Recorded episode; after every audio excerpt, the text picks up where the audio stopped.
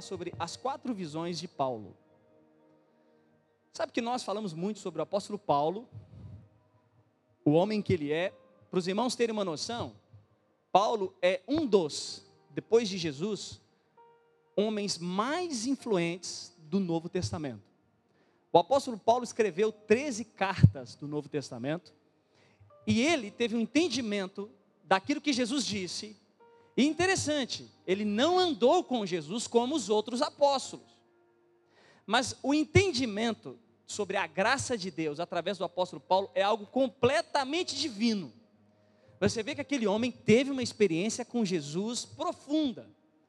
Por mais que os outros apóstolos andaram com Jesus, o apóstolo Paulo não andou fisicamente com Jesus, mas foi o homem, e é até hoje um dos homens mais citados no mundo, e um dos homens mais influentes de toda a palavra de Deus. Os irmãos terem noção, uma noção, no Velho Testamento a gente cita muito Moisés, e no Novo Testamento a gente cita muito o apóstolo Paulo. Isso é para você ter uma noção do quão intenso e quão importante esse homem é. Só que hoje eu queria falar da conversão dele. Você sabe que nós precisamos ter quatro tipos de visão, de visões, quatro.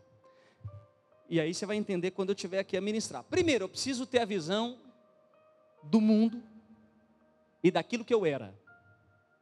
Eu preciso ter a visão de Cristo, eu preciso ter a visão do Espírito e preciso ter a visão da igreja. Então, quando você encontra com Jesus, você primeiro encontrou com uma visão de si mesmo. Quem eu sou, o que eu creio, as minhas convicções, o que eu tinha como vida. Depois que eu encontrei com essa visão, eu encontro com Jesus na minha frente. E aí eu tenho a visão de Cristo sobre mim. Depois que eu tenho a visão de Cristo sobre mim, eu agora tenho a visão do Espírito fluindo dentro de mim. E automaticamente eu tenho agora a visão de ser inserido dentro de uma igreja e dentro de uma comunidade. Então o apóstolo Paulo passou por quatro processos, o que eu chamo de quatro visões dele, a qual pode ser aplicado na nossa vida. Então abra sua Bíblia aí, em Atos dos Apóstolos, no capítulo 9.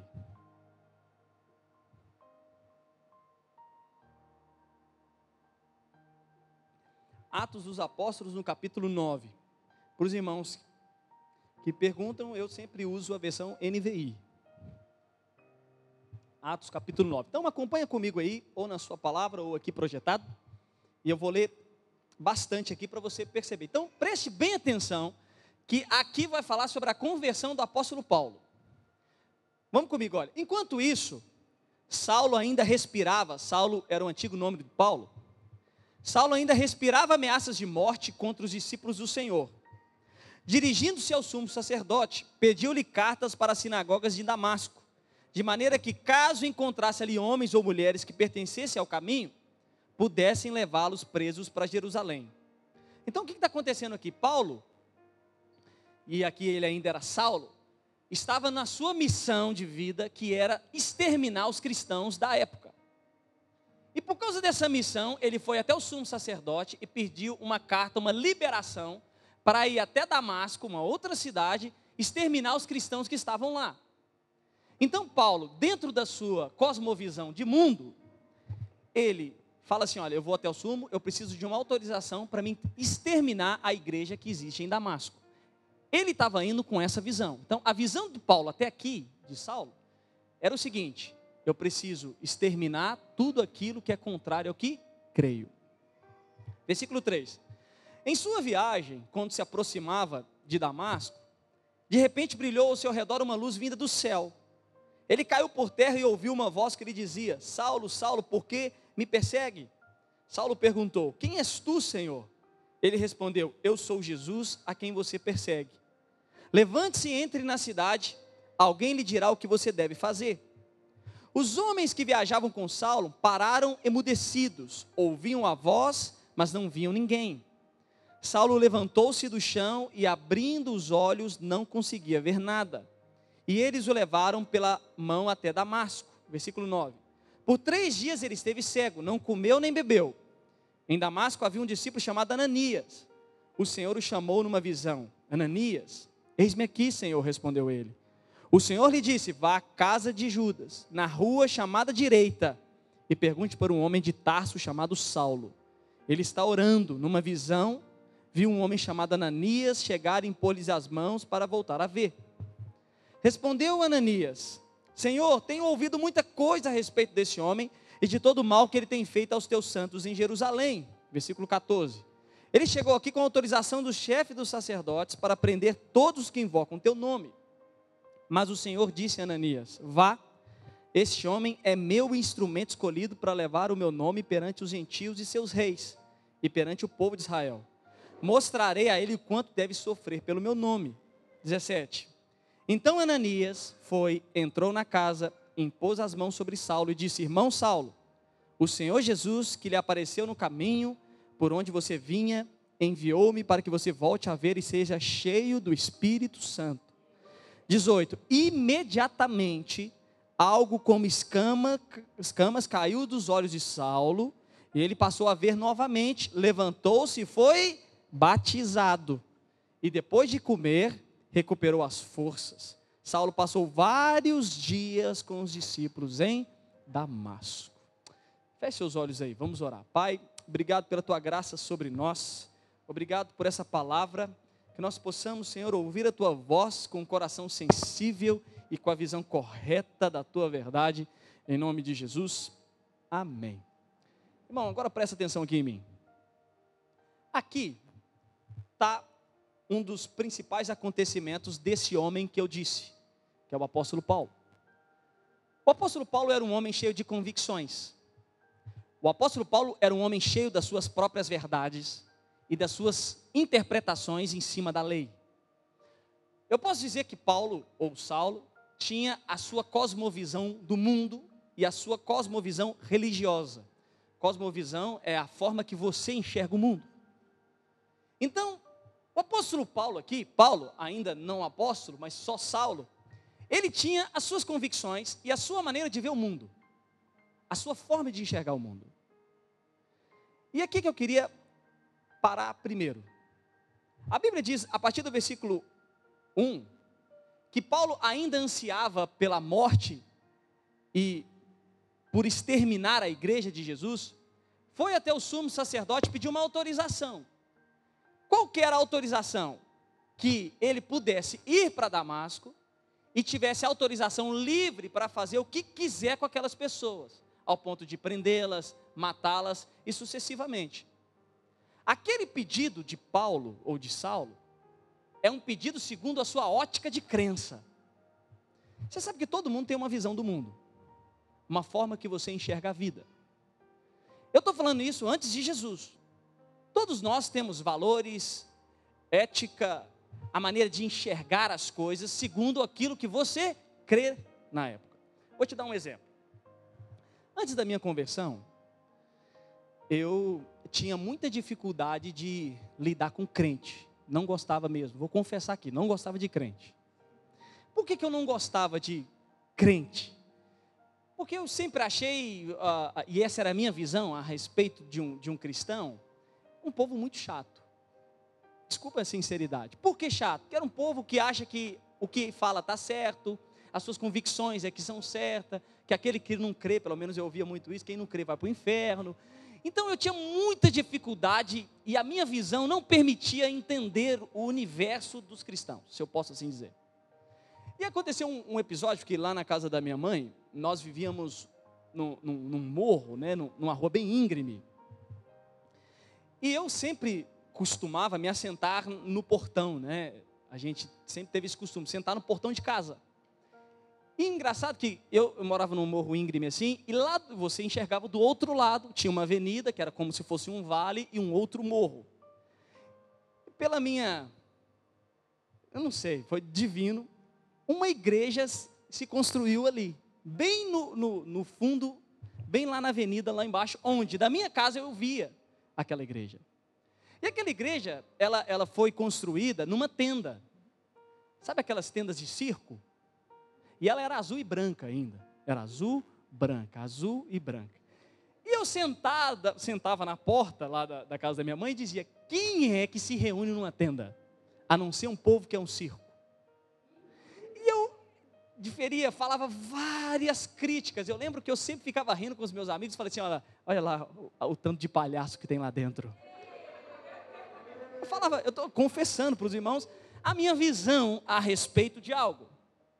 Às vezes a sua visão não era essa, mas a sua visão em relação à igreja era um povo careta, um povo de mente fechada, um povo completamente diferente de todo mundo, um povo que acha que tem as suas convicções. Então, se você não nasceu num berço cristão e perseverou e continuou, possivelmente você tinha alguma visão em relação à igreja e a cristãos. De um povo diferente, chato, mente fechada, não aberto ao mundo. Então eu também tinha. E aí, quando eu sentava ali e ficava olhando para aquilo, eu, falava muita coisa, eu ria daquele povo. E era uma igreja cheia. E aí eu sempre sentava no momento que o culto acabava, que dava para ver, e aquele tanto, de, igual um formigueiro, porque eu estava de longe, aquele tanto de gente saindo, e eu ria, né? Falava assim, meu Deus, que espetáculo maravilhoso que teve hoje. A casa estava cheia, né? Mas o que eu não sabia é que eu me converteria naquela igreja.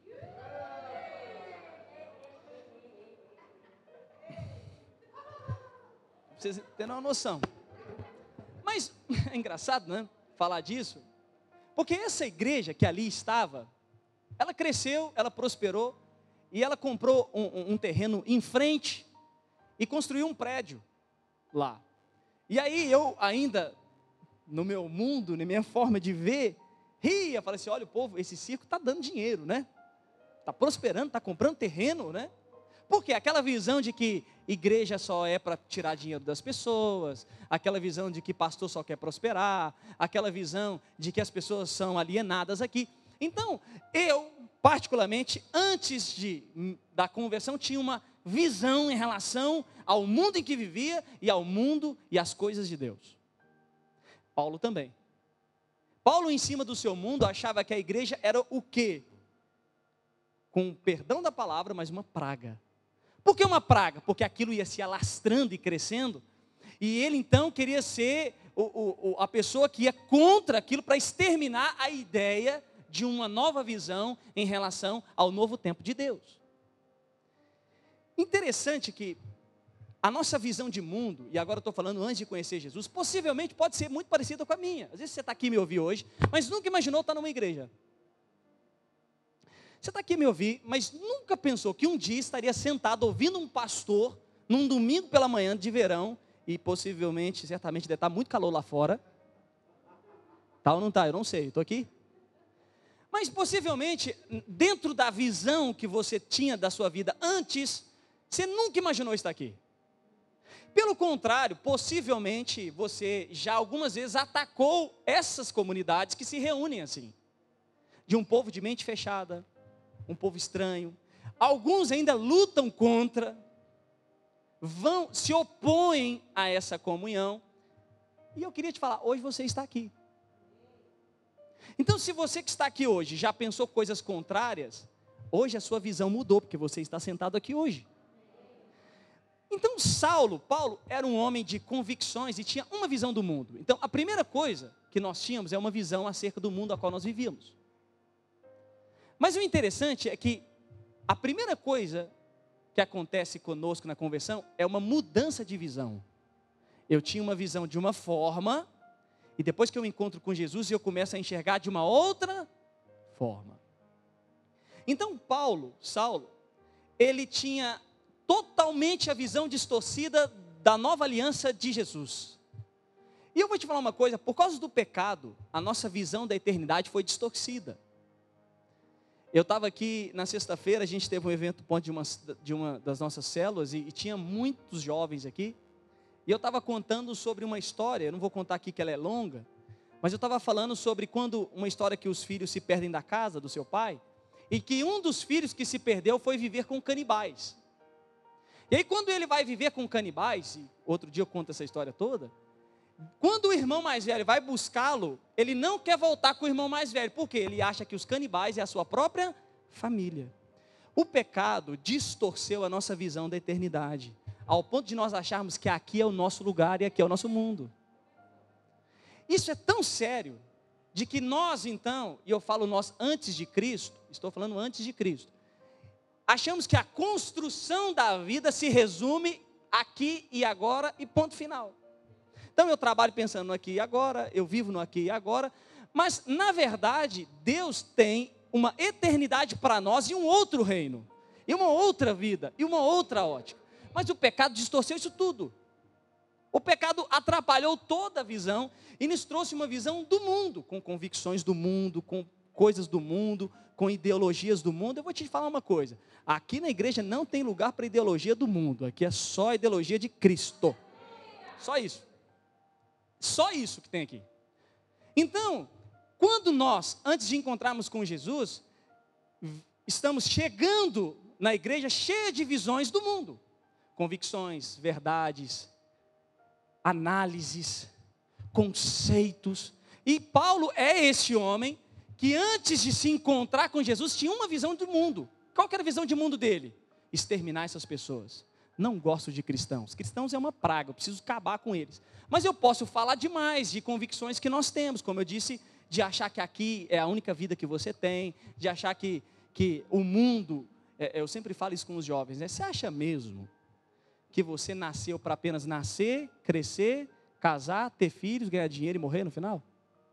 Será que a vida e o propósito da criação se resume numa vida medíocre assim? Não, mas o pecado distorceu a nossa visão de Deus. Então Paulo vem debaixo dessa convicção. Debaixo de uma visão particular, ele se entrega e vive de acordo com a sua visão nós vamos dar a nossa vida da forma que nós enxergamos o nosso mundo. Se você tiver a vida e a visão em Cristo, você entrega a sua vida para Cristo. Se você tiver a sua vida olhando para o mundo, você entrega a sua vida para o mundo.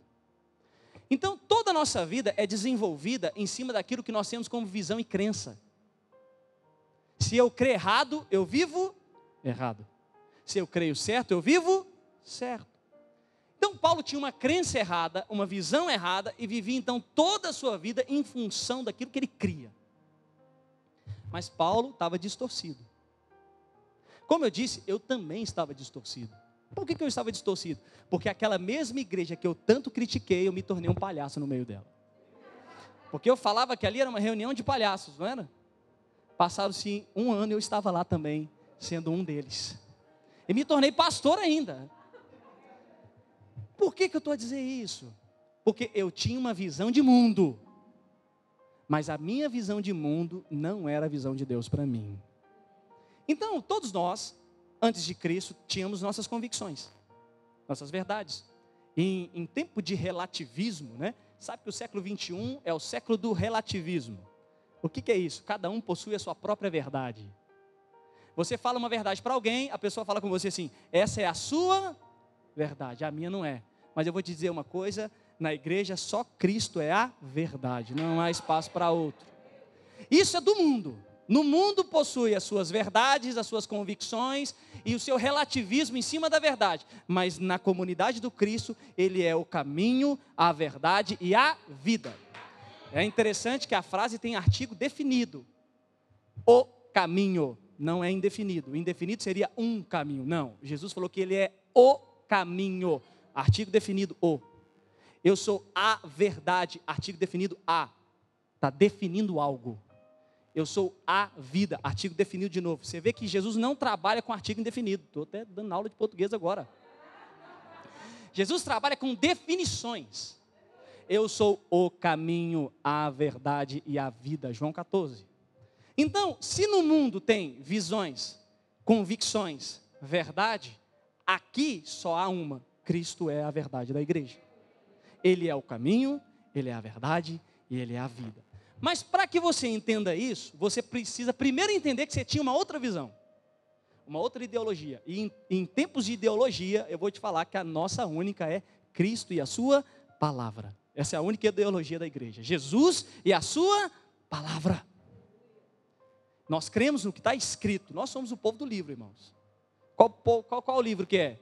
a palavra de Deus, a Bíblia. Então, Paulo era assim, porém, Paulo, em cima da sua visão de mundo, acompanha comigo isso. Ele vai ter uma outra visão. Qual é essa outra visão? Lá no versículo 3. Então, Paulo caminhando com a sua visão, ele está aqui. Qual era a visão? Eu estou com uma carta, eu vou até Damasco, eu vou exterminar. Essa é a minha convicção de vida. Eu vivo para isso, eu dou a minha vida para isso. Porém, uma outra visão o choca. Versículo 3. Ele diz assim: Em sua viagem, quando se aproximava de Damasco, até aqui ele está com a visão dele. A Bíblia diz: de repente brilhou ao seu redor uma luz vinda do céu. Ele caiu por terra e ouviu uma voz que lhe dizia: Saulo, Saulo, por que me persegue? Saulo perguntou: Quem és tu, Senhor? Ele respondeu: Eu sou Jesus, a quem você persegue. Levante-se, entre na cidade, alguém lhe dirá o que você deve fazer. Enquanto Paulo, com a sua visão de mundo, caminha para Damasco, uma outra visão aparece: a visão de Cristo. Então, uma outra visão que acontece na nossa vida depois do mundo é quem? A visão de ver Jesus. E quando Jesus aparece para nós, e o interessante é que Saulo aqui se encontra com a glória de Deus, com a luz de Deus, ao ponto dele cair. Quando você se encontra com Cristo, todas as suas convicções do mundo caem por terra. Aqui, aquele homem cheio de uma visão, de uma forma de compreensão do mundo, em cima das suas próprias convicções e verdades, se encontra com uma luz. Ele caminha para um propósito.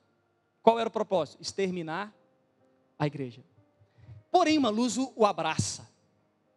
Quando a luz o abraça, a Bíblia diz que ele caiu por terra ele cai. O que, isso quer dizer, Saulo? As suas convicções, as suas verdades. E aquilo que você acha que é do mundo, eu vou tirar tudo, porque eu vou colocar uma outra visão dentro de você.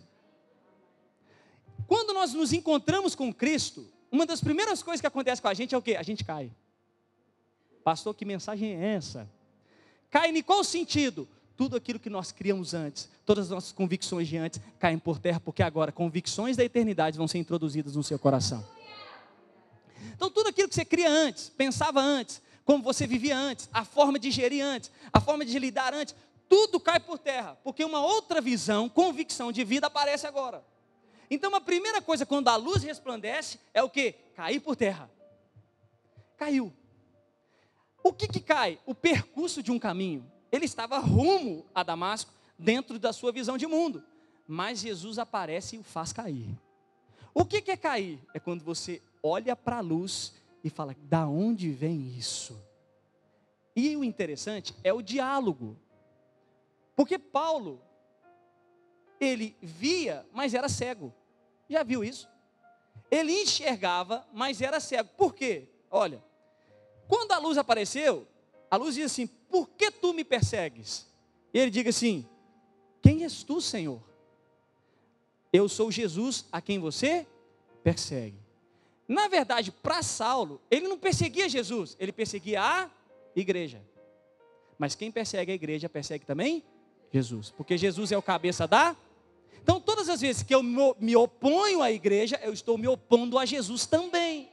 Por quê? Porque se eu estou me opondo àquilo que é de Jesus, e se Jesus é o cabeça dessa igreja, quem se opõe à igreja se opõe também ao dono e ao cabeça dessa igreja, que é o Cristo. Então, naquele momento, a visão de Cristo resplandece sobre Paulo. De falar o seguinte: caia por terra. O que, que cai por terra? Não, não é só um homem que cai por terra. É as suas convicções, é as suas verdades, é tudo aquilo que ele tinha como vida. Acabou. Por quê? Porque agora ia começar uma restauração daquilo que realmente Deus tinha para ele, que é a visão da eternidade. Deixa eu dizer algo para você: Deus tem uma visão da eternidade aí, para você. Há algo celestial, divino há uma outra morada para nós. Isso aqui é tudo passageiro, mas haverá um louvor celestial reservado para nós. Haverá morada. João 14 fala que Jesus foi construir morada para nós. Falando de uma outra ótica, de uma outra visão e de uma outra vida. Então, quando Saulo cai, não cai um homem, cai as suas convicções, as suas verdades, cai ali aquilo que ele acreditava como vida, cai o seu propósito de vida, cai tudo. Quantos de nós tínhamos uma, uma convicção de um caminho e quando Jesus nos encontrou, nos levou para outro caminho? Olha, vou fazer isso, isso e isso. Aí Jesus encontrou e falou assim, não, você vai fazer outra coisa, vai fazer isso aqui. Por que, que eu digo isso? Porque ali naquele momento, Saulo enxergava com os olhos naturais, mas era cego espiritualmente. Completamente cego. Ao ponto dele não saber quem o falava.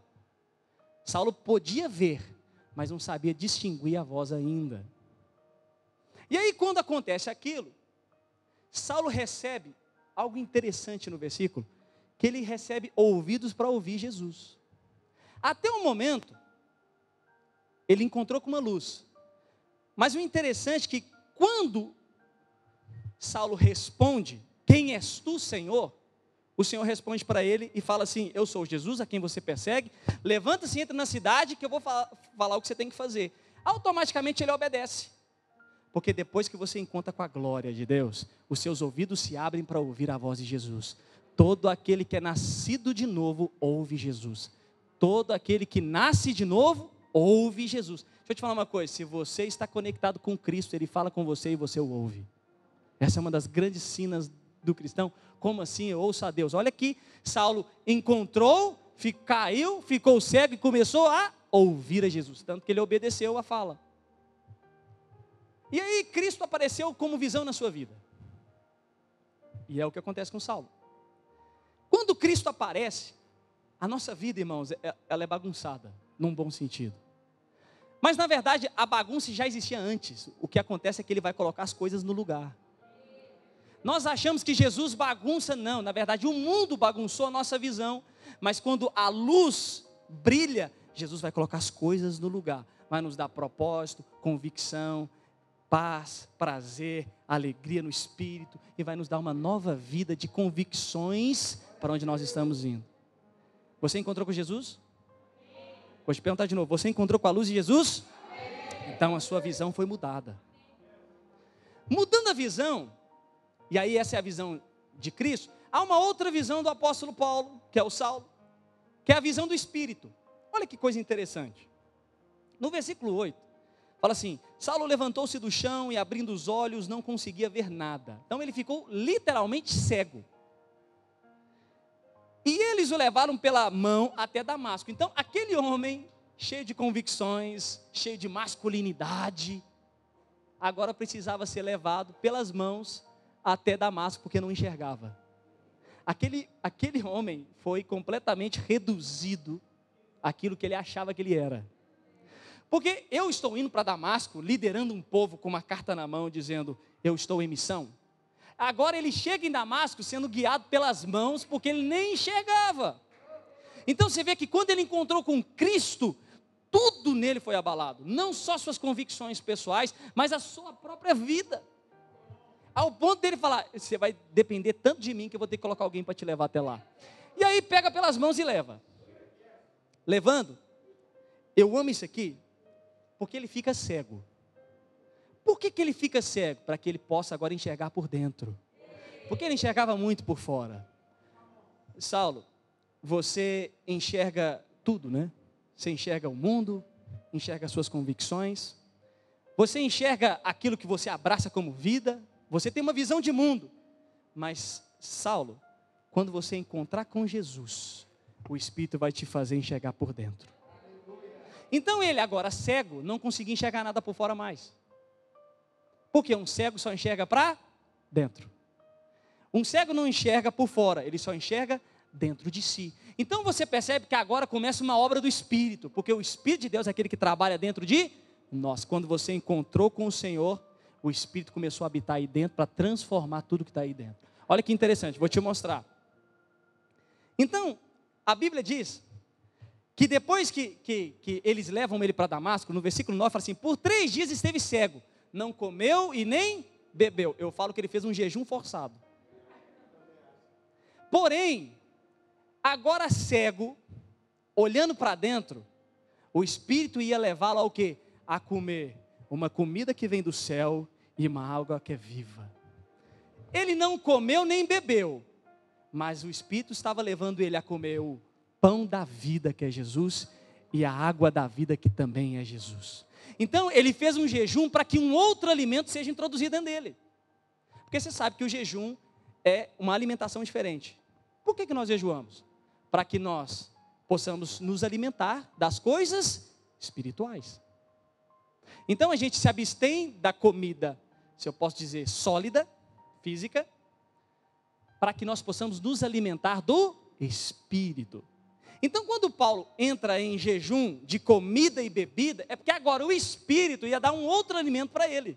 Qual era o alimento? Quem é o pão da vida, irmãos? Quem é o pão da vida, irmãos? E quem é também a água da vida, irmãos? Então agora, Paulo, você não vai comer fisicamente, mas você vai comer espiritualmente do pão e da água que é Cristo. Cristo vai ser entronizado dentro de você. Essa é a visão do Espírito. Então, Paulo ali fica três dias. Entenda o que eu vou dizer aqui. Três dias sem comer. E quando a gente olha para três dias, isso aponta para uma morte e para uma ressurreição. O apóstolo Paulo estava ali passando uma transição de olhar para Cristo, ter caído das suas convicções, e agora o Espírito estava o quê? Tirando toda a morte para ressuscitar um novo homem no terceiro dia. Então ele fica três dias, três dias. Aleluia. Aleluia. Ele fica três dias sem comer, porque agora o Espírito estava gerando um homem novo, um homem com outras convicções, e eu vou te provar isso na palavra, com outras verdades. Então Jesus também, lembra? Jesus morreu e ressuscitou ao terceiro dia. Então, o fato de ter três dias se passado, isso nos refere a interpretar que ele estava numa transição de morte para a vida. O Espírito estava começando a trabalhar dentro dele, falando: Saulo, agora você vai começar a enxergar por dentro, porque eu tenho uma missão para a sua vida. Saulo, eu estou tirando tudo aquilo que é morte, tudo aquilo que não é seu, Toda comida que não é minha, eu não vou te dar. Toda bebida que não é minha, eu não vou te dar. Eu vou te dar agora, Saulo, através do Espírito, rios de águas vivas fluindo dentro de você, e o pão da vida que desceu do céu estará dentro de ti. Então são três dias de, se eu posso dizer, fermentação espiritual. Três dias. Irmãos, o Espírito agora trabalha na gente. Deixa eu te falar uma coisa: o Espírito está dentro de você. Vou falar de novo: o Espírito está dentro de você. Está aí dentro. E esse Espírito nos traz agora a visão da eternidade. E Ele que vai forjar Jesus dentro de nós. Porque eu sempre falo que aquilo que queima por dentro, exala por fora. Quer ver uma coisa? Quem aqui já colocou um feijão para cozer? Cozer cozinhar, tudo certo? Em português de Portugal? Você já viu que quando você chega numa casa que alguém está fazendo um churrasco, vou dar um exemplo melhor. Você que está na hora do almoço, espera aí. Você já viu que só de chegar no portão da casa você fala, alguém está assando alguma carne aí. Porque aquilo que está sendo gerado lá dentro, exala lá por fora.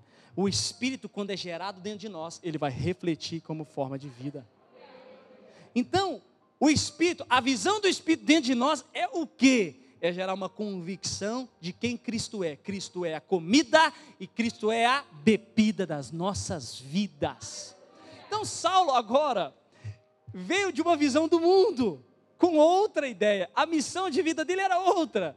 Ele queria fazer outra coisa em Damasco. Porém, a visão do mundo foi tirada. Ele teve a visão de Cristo. E agora a visão do Espírito está sendo entronizada dentro dele, fazendo ele comer do pão e comer da água, beber da água.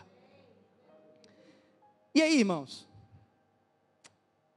Esse homem, e eu vou concluir com isso, a vida desse homem é outra agora.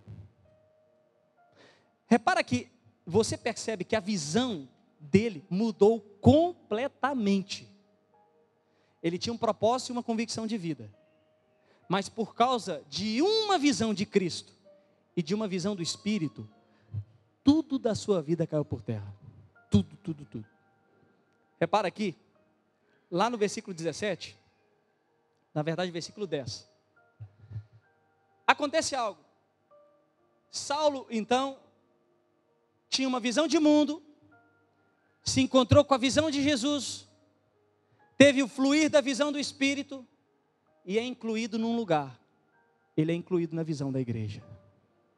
Interessante, e eu vou falar disso aqui, que o mesmo o mesmo Saulo que perseguia a igreja de Damasco, um crente em Damasco foi usado para curá-lo.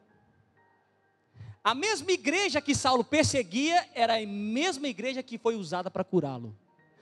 A visão de Saulo é: mate a igreja, mas a visão de Jesus é: a igreja vai ser bênção para curar você. Eu falo de mim, eu jamais acharia que dentro da igreja eu teria a visão que eu tenho hoje. E tudo que eu preciso está na comunidade a qual Deus me colocou. Então Saulo sai debaixo de uma convicção de destruição, morte. E quando ele fica cego, um irmão da igreja que ele ia perseguir é usado para curar a vida dele. Só Deus faz essas coisas, irmãos. Olha aqui no versículo então 10. Em Damasco havia um discípulo Ananias. O Senhor o chamou numa visão assim: Ananias, eis-me aqui, Senhor. O Senhor disse: Vá à casa de Judas, na rua chamada direita, e pergunte por um homem de Tarso chamado Saulo. Ele está orando numa visão, viu um homem chamado Ananias chegar e impor-lhe as mãos para que ele voltasse a ver. Então, quando você estava no mundo, você teve a visão de Cristo e a visão do Espírito. Cristo vai te introduzir num lugar que se chama igreja. A igreja é a visão de Deus para nós. Vou falar isso de novo. A igreja é a visão de Deus para nós. Eu vou te mostrar que Paulo, então, começou a ser envolvido na visão da igreja. Sabe a sua célula, irmãos? A sua célula não é só uma reunião dia de semana. É a visão da igreja sendo gerada no seu coração. Porque para quem, ó, se você gosta de viver sozinho nesse mundo, você vai ter um problema no céu. Que o céu está povoado de gente. Então, Viver em comunhão aqui já é um treinamento para a eternidade. Então nós fazemos células para que você tenha muita comunhão com gente, porque o céu vai estar povoado de gente. Você vai estar lá? Eita, você vai estar lá, meu irmão? Então já vamos acostumando com, com muita gente aqui, para a gente desfrutar do que Deus tem lá para nós.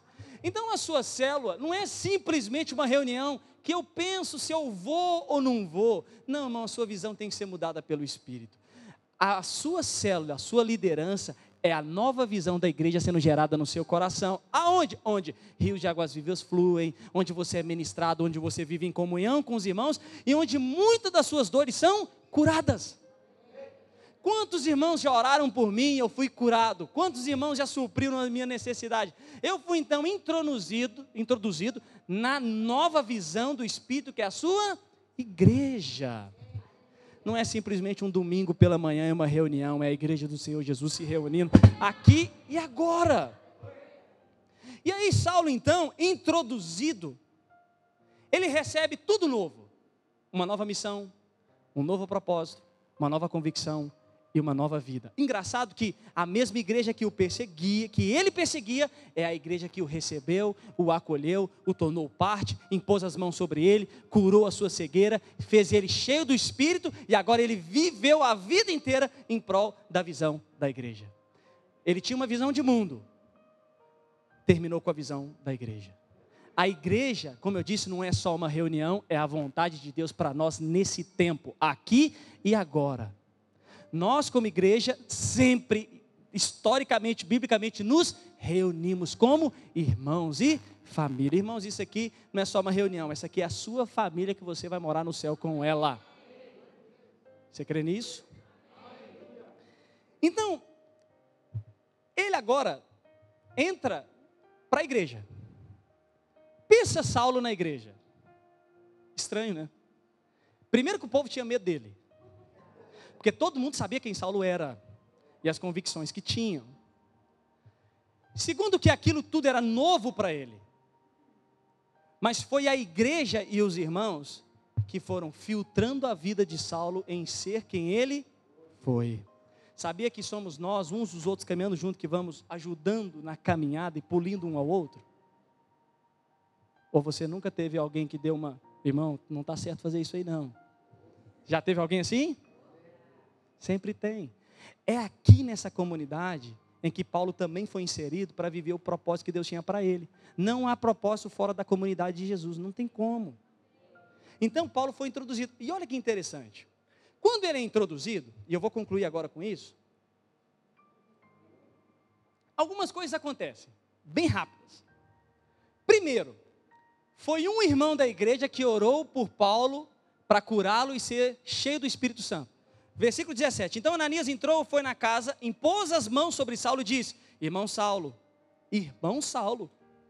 Que legal isso aqui, já chamou ele de irmão.